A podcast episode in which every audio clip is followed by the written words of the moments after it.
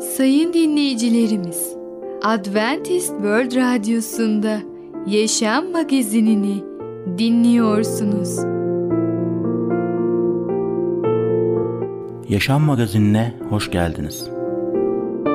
Önümüzdeki 30 dakika içerisinde sizlerle birlikte olacağız.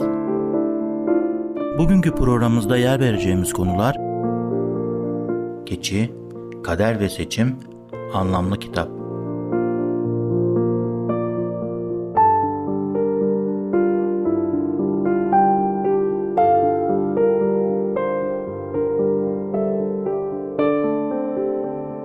Adventist World Radyosu'nu dinliyorsunuz. Sizi seven ve düşünen radyo kanalı.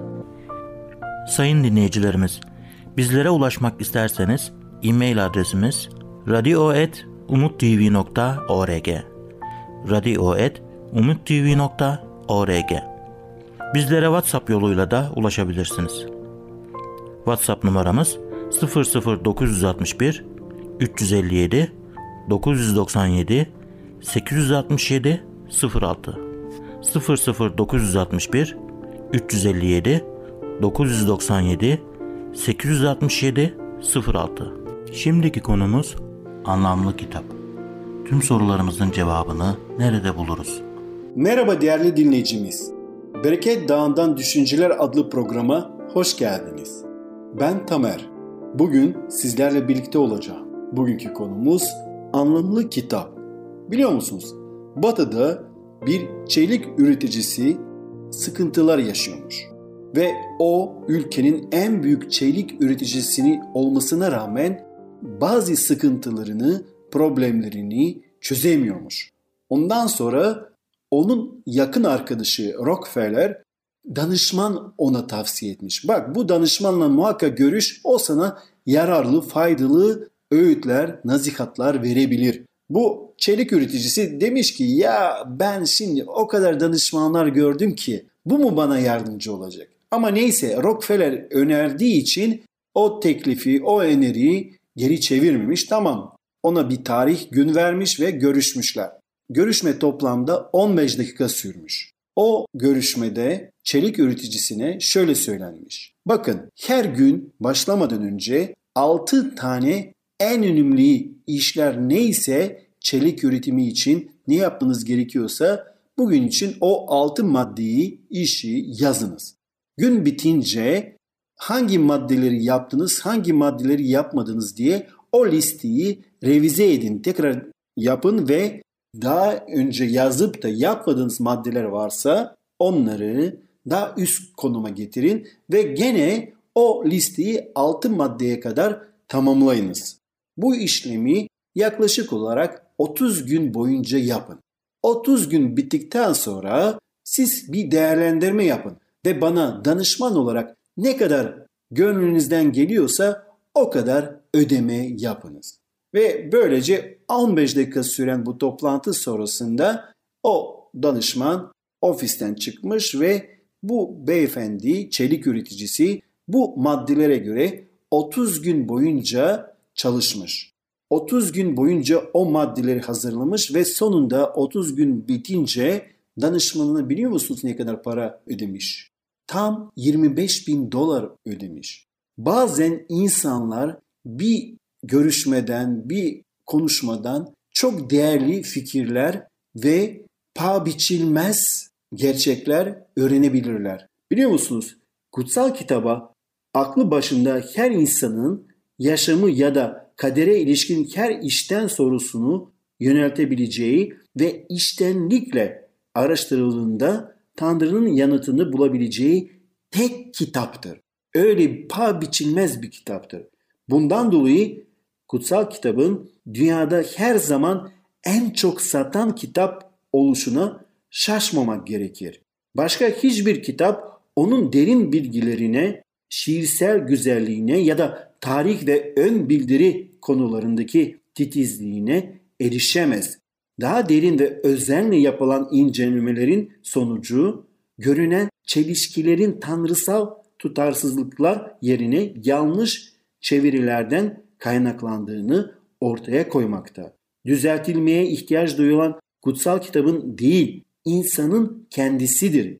Biri şöyle demiştir. Kutsal kitap tekrar yazılmamalı, tekrar okunmalı. Yine de pek çok evde ve sözde eğitimli kişiler arasında kutsal kitap hakkında şakalar yapmak ve onu Tanrı'nın diri sözü yerine değersiz nakarat olarak görmek revaçtadır Batı dünyasında. Küçük bir kız vaizi tarafından kutsal kitapta neler olduğunu bilip bilmediğini sorulduğunda gururla hepsini biliyorum diye yanıtlamıştı. Bildiklerini şöyle sıraladı.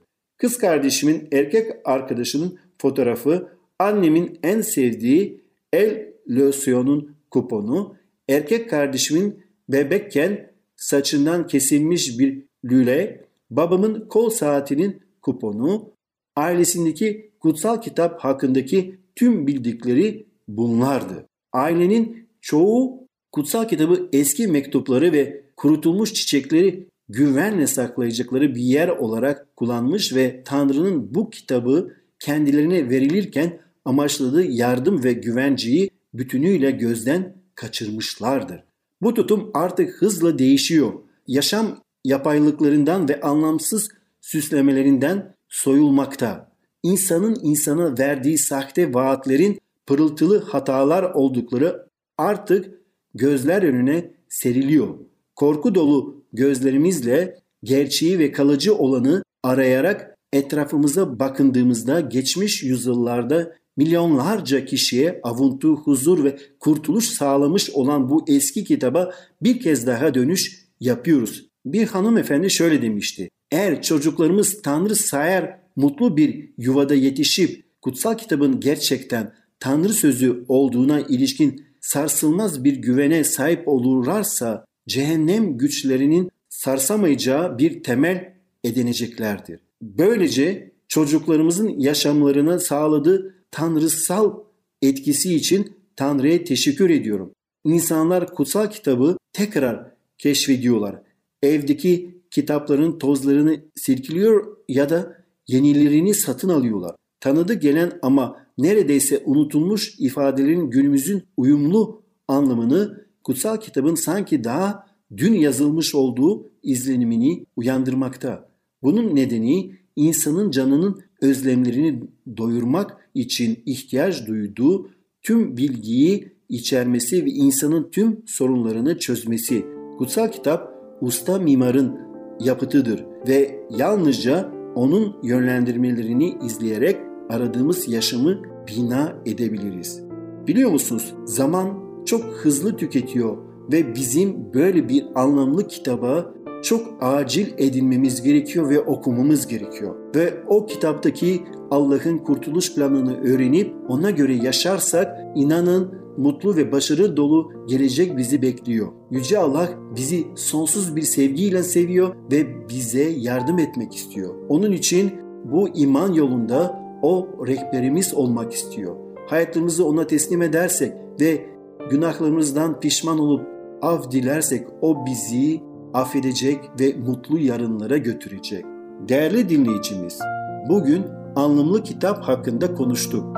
Bir sonraki programda tekrar görüşmek dileğiyle hoşça kalın.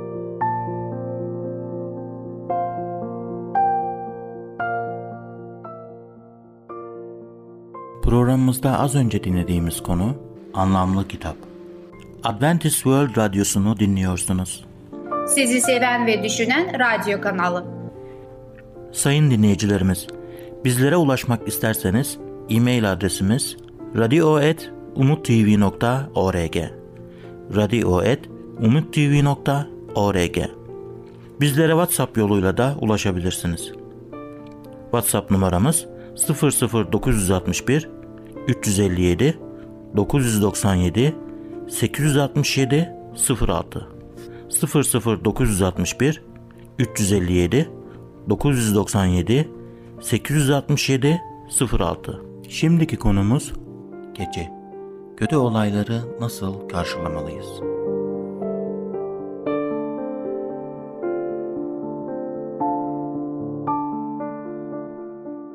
Merhaba ufaklık, ben Fidan. Çocukların Dünyası adlı programımıza hoş geldin. Bugün seninle birlikte Keçi 3 adlı öyküyü öğreneceğiz. Bu son öykümüz olacak. Öyleyse başlayalım. Keçi 3 Mehmet şu belimi büken unsuzluktur dedi.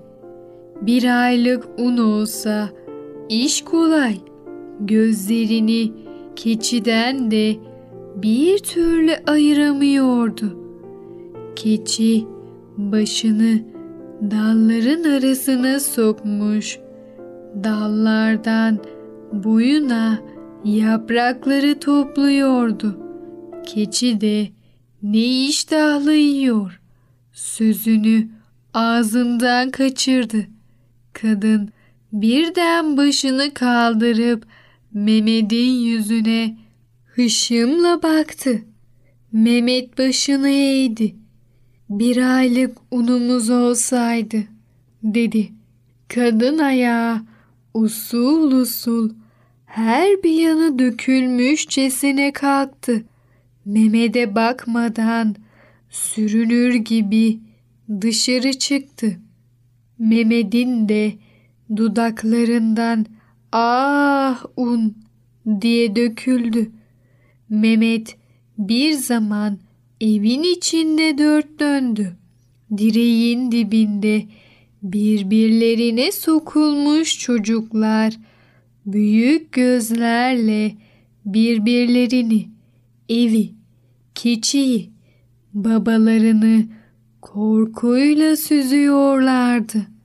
Mehmet keçinin yanına varıp bir zaman onun dertli dertli dalları kemirişini seyretti. En sonunda ne de çok sütü vardı ala keçinin dedi. Bunu söylerken karısı kapıdan giriyordu. Mehmet bunu söylediğine bin pişman oldu. Kız dedi. Nasıl olsa bir şey yederiz. Bir yerden bir aylık unu nasıl olsa buluruz.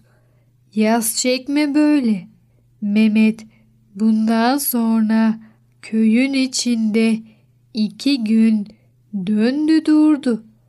Bir aylık yiyecek unluk için çalmadık kapı bırakmadı.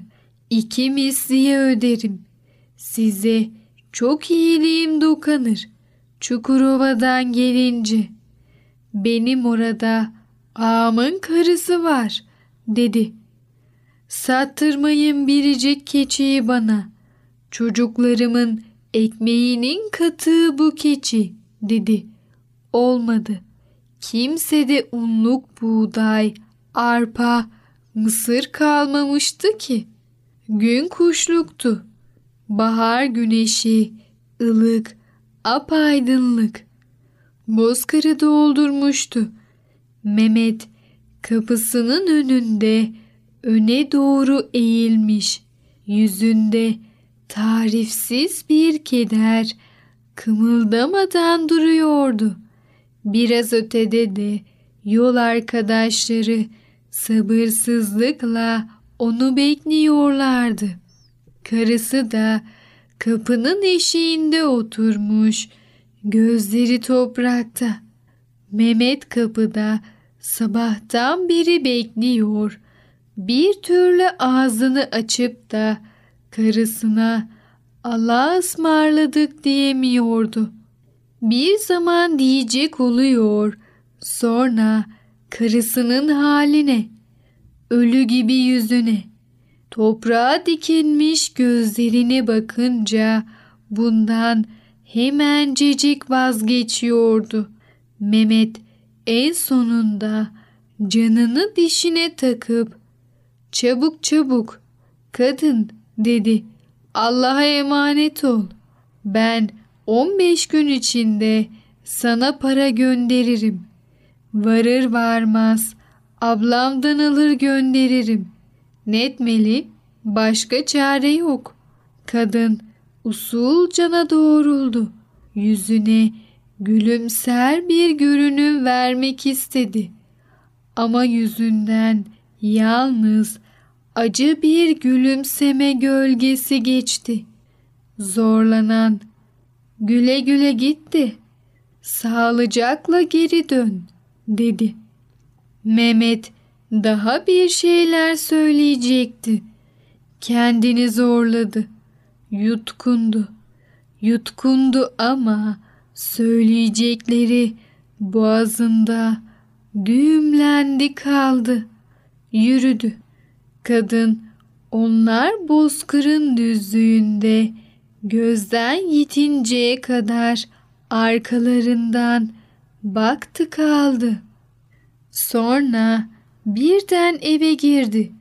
Orta direğin dibinde küçük çocuk oğlakla oynuyordu. Çocuğu kolundan tuttuğu gibi bir yana fırlattı. Neye uğradığını bilmeyen çocuk ağlamaya başladı. Ölesice, ölesice dedi kadın. Gayri bir o kaldı evimizde. Onu da sen örseleme. Keçi önündeki dalların yapraklarını yemiş bitirmiş, rahatça uzanmıştı. Evet ufaklık, Keçi 3 adlı öykümüzü dinledin. Bazen hayatımızda zorluklar olabilir. Fakat asla umudumuzu yitirmemeliyiz. Sen de böyle ol. Bir sonraki programımızda tekrar görüşene kadar kendine çok iyi bak ve çocukça kal. Programımızda az önce dinlediğimiz konu gece. Kötü olayları nasıl karşılamalıyız? Adventist World Radyosunu dinliyorsunuz.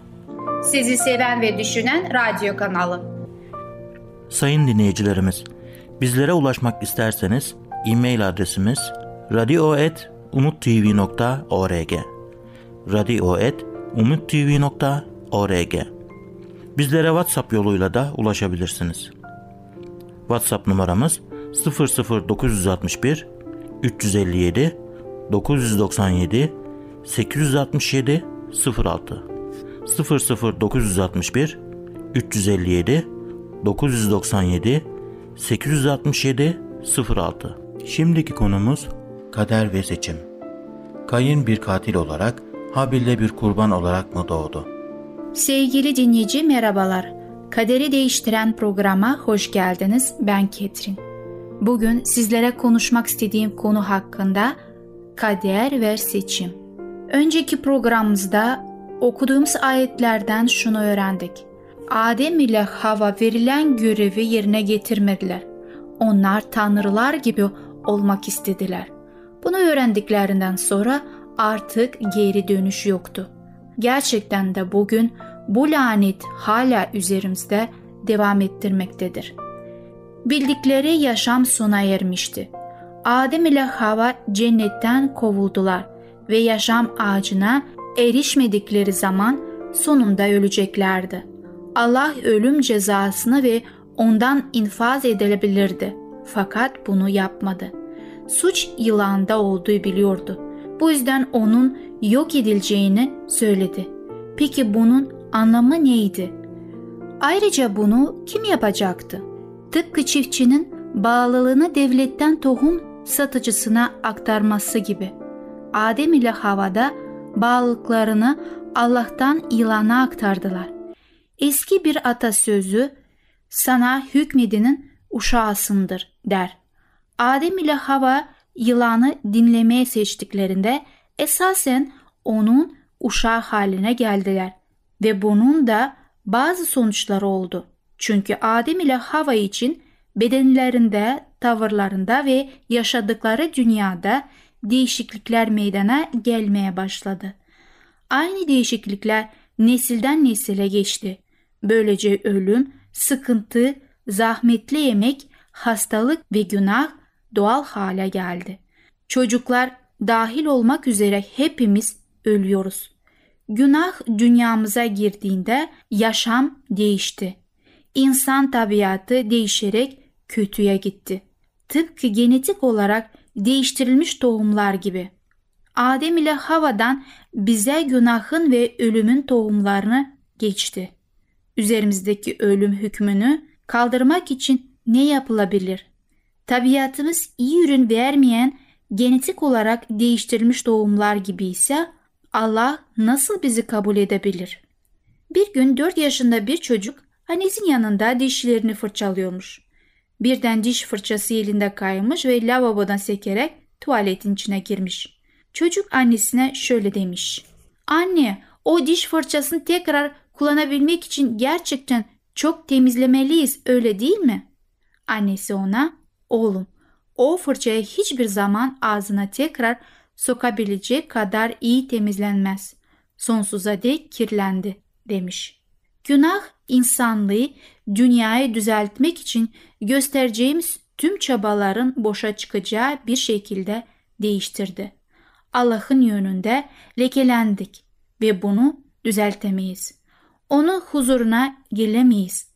Tıpkı Adem ile Hava'nın cennetten kovulup yaşam ağacına erişememeleri gibi biz de kirliyiz ve oraya giremeyiz. Tıpkı Adem ile Hava gibi biz de ölüyoruz. Çocuklarımız için de öyle olacaktır. Varlığımızın genetik düzeni günah yüzünden değişti. Bu durum için herhangi bir umut var mı? Bu değiştirilmez bir kaderin parçası mı? Kain bir katil olarak, Habil de bir kurban olarak mı doğdu? Karmaşık bir dünyadayız ve karmaşık hayatlar yaşıyoruz. Her saniye, dakika, saat ve gün yalnızca o günün olayları üzerinde değil. Bütün hayatımızda etkili olacak seçimler yapıyoruz. Bazı kararların kendine özgü sonuçları olduğunu görmek zor değil. Ancak kimi zaman hayat kontrolden çıktığında veya planlarımıza uymayan bir şeyler olduğunda bunu çoğunlukla kader olarak görürüz. Ne var ki kötü bir olayı kadere bağladığımızda aynı zamanda suçu veya sorumluluğu da başka birine yani Allah'a yüklemiş oluyoruz. Ne de olsa her şeyi bilen ve kontrolünü elinde tutan odur. Fakat önceki programlarımızda gibi kötü şeyler Allah'tan gelmez. Öylesi bu konuyla mücadele eden iki kişinin hayatlarına bakarak kader düşüncesini inceleyelim. Bir gün ailesinin yaşadığı dairenin merdivenlerden inerken zihni topaç gibi dönüyordu. Utanç ve hayal kırıklığı duygusu o kadar büyüktü ki oturmak zorunda kaldı. Son iki ayda yaşadığı olaylar tekrar tekrar gözünde canlanıyordu. Birbirimize aşığız sanmıştım. Bana hayatı boyunca benimle birlikte olmak istediğini söylemişti. Arkadaşlarım cinselliğin bizi daha da yakınlaştıracağını söylemişlerdi. Neden? Neden şimdi? Neden ben diye düşünürken yanaklarından aşağı gözyaşları süzüldü. İki gün önce Begüm geleceğin ne getireceğini bildiğini sanıyordu. Mezuniyet, yeni bir işe girmek, belki de evlilik. Evlilikten ve mali durumların yoluna koyduktan sonra belki de çocuk sahibi olacaklardı. Bugün ve bu dönemde çocuk sahibi olmadan önce maddi bakımda hazırlıklı olmak her zaman daha mantıklı. Zira çocuklar pek çok masrafla birlikte geliyor. En azından herkes böyle söylüyor.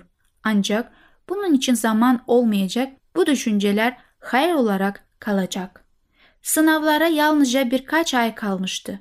Bu yüzden mezuniyet hala ihtimal dahilindeydi.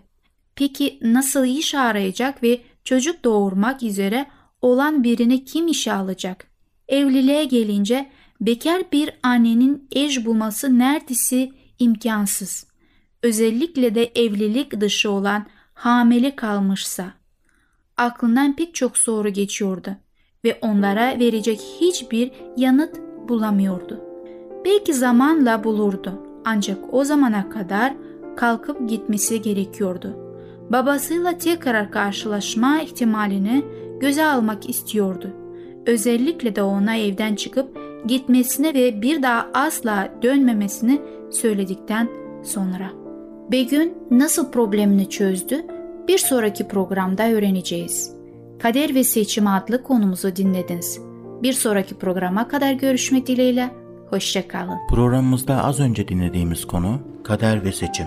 Adventist World Radyosu'nu dinliyorsunuz. Sizi seven ve düşünen radyo kanalı. Sayın dinleyicilerimiz, bizlere ulaşmak isterseniz e-mail adresimiz radio.umutv.org radio.umutv.org Bizlere WhatsApp yoluyla da ulaşabilirsiniz. WhatsApp numaramız 00961 357 997 867 06 00961 357 997 867 06 Gelecek programımızda yer vereceğimiz konular Diriliş ve Yaşam Ekmeği Uzlaşmacı ve Pratik Olun Başka Bir Din Yaşam Magazini adlı programımızı pazartesi, çarşamba ve cuma günleri aynı saatte dinleyebilirsiniz. Bir programımızın daha sonuna geldik. Bir dahaki programda görüşmek üzere, hoşçakalın.